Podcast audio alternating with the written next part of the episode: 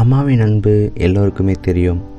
ஆனால் அப்பாவுடைய அன்பு இந்த உலகத்தில் பெரிதாக பேசப்படுவதில்லை அப்பாவின் அன்பு அம்மாவின் அன்பை விட ஆயிரம் மடங்கு பெரியது என்பதை அப்பாவை நேசித்தவர்களுக்கு நன்றாக தெரியும்.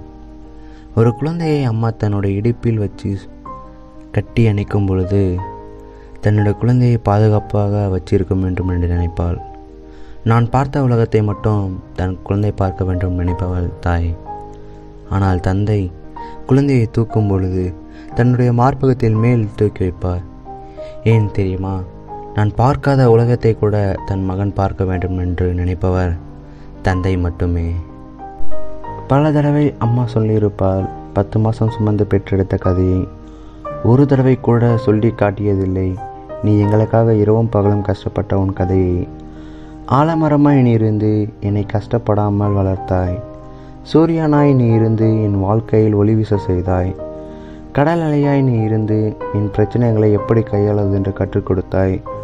முகத்தில் கோபமும் உள்ளத்தில் பாசமுமாய் இருந்து என்னை உன் வயிற்றில் சுமக்க பாக்கியம் இல்லாததால் நீ தினம் தினம் என்னை உன் மார்பகத்தில் சுமந்தாய்.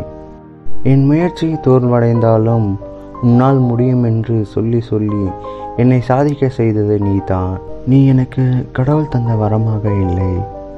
கடவுளாகவே நீ இருக்கிறாய். அப்பா என்ற ஆலமர நிழலில் இருக்கும் வரை கஷ்டம் என்னும் வெயில் என்னை சுட்டதே இல்லை.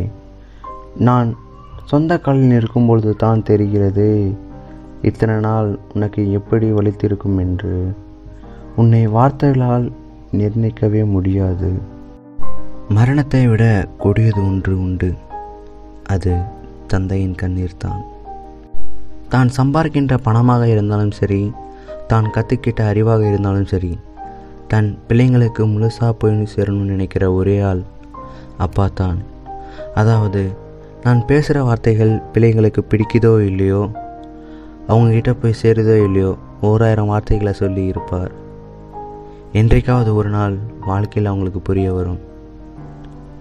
தந்தை வருமானத்தில் செலவு செய்ய மகனுக்கு இருக்கும் உரிமை மகனின் வருமானத்தில் செலவு செய்ய எந்த தந்தையும் இருப்பதில்லை. மிஸ் யூப்பா